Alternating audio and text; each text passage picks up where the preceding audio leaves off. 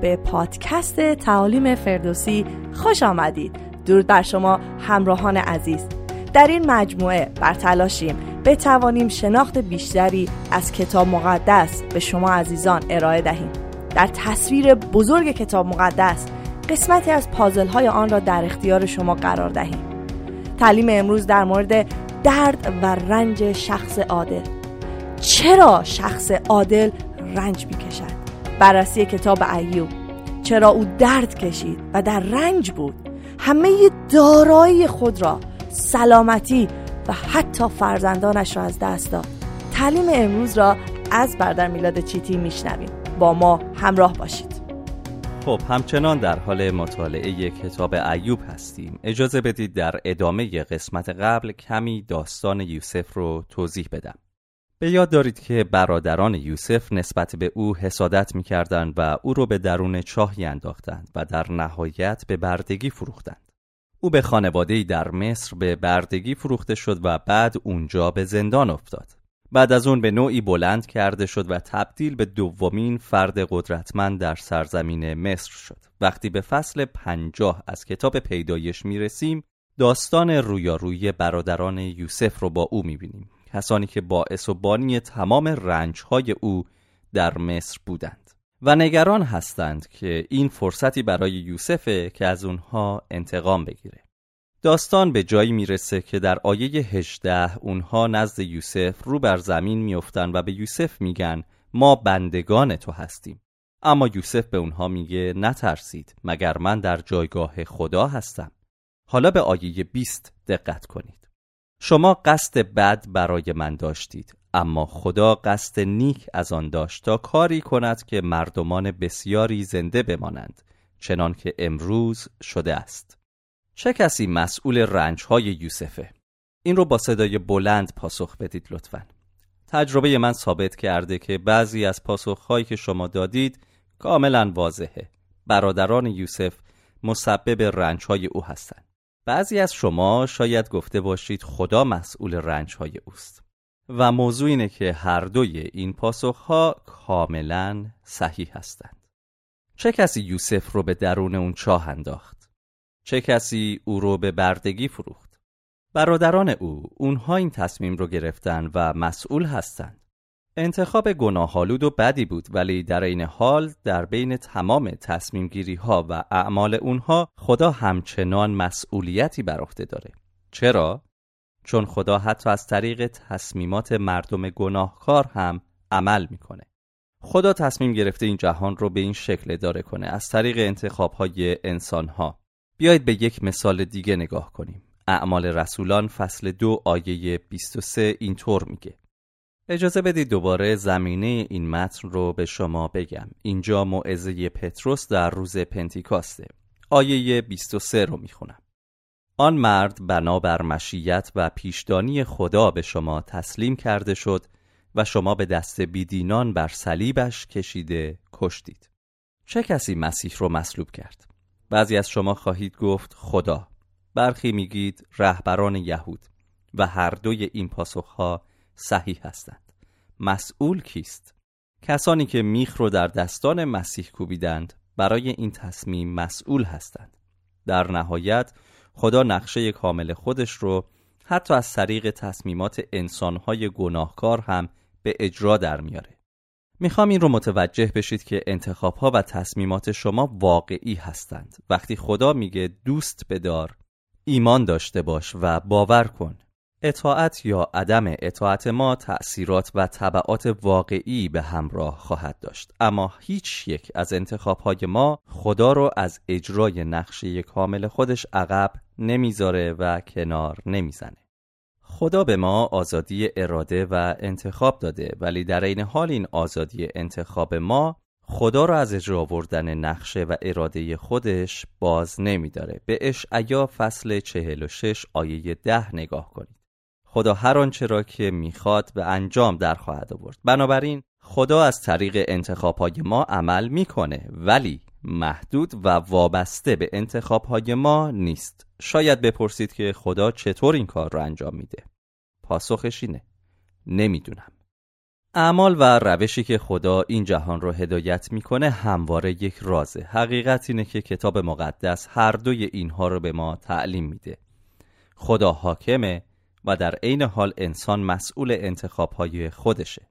کتاب مقدس نشون میده که تنشی بین حاکمیت خدا و تصمیمات انسان وجود داره.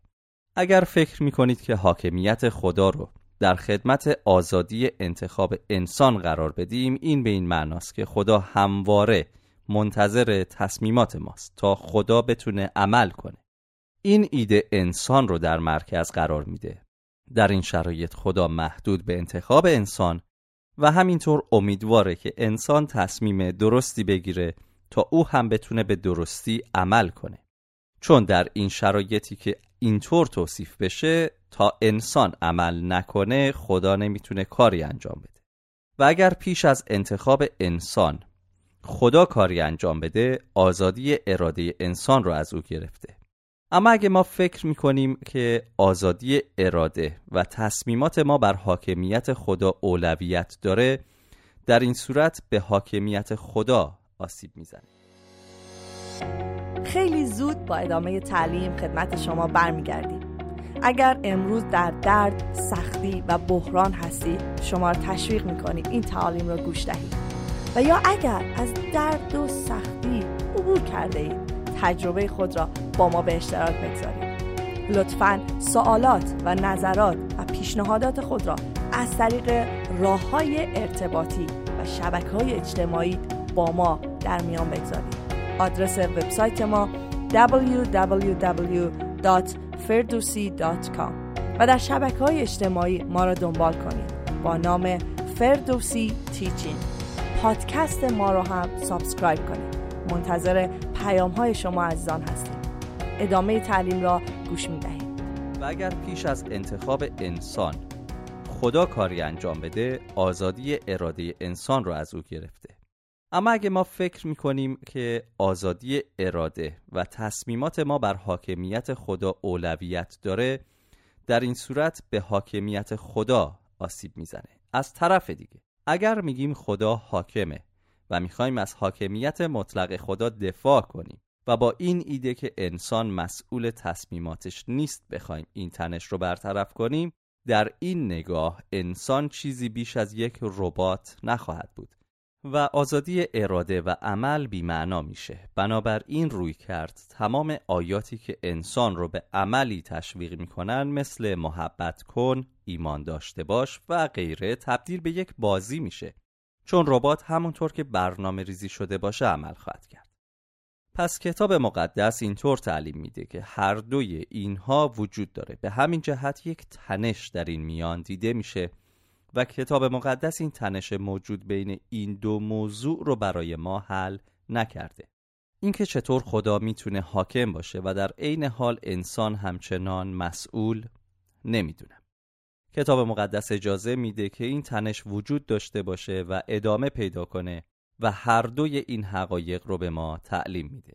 اگر می‌خواهید یک ایماندار کتاب مقدسی باشید و رنج ها رو به شکل کتاب مقدسی مدیریت کنید و با اونها مواجه بشید باید دقت داشته باشید که خدا حاکمه و در عین حال از طریق اراده آزاد انسان عمل می‌کنه و این تنش بین این دو وجود خواهد داشت. امیدوارم که این موضوع به شما کمک کرده باشه. حالا برگردیم به ایوب فصل دوم. وقتی خدا میگه که تو مرا برانگیختی که بی سبب به ایوب ضرر برسانم اگر بگیم خدا بدون هیچ هدفی به ایوب ضرر رسوند درست نخواهد بود.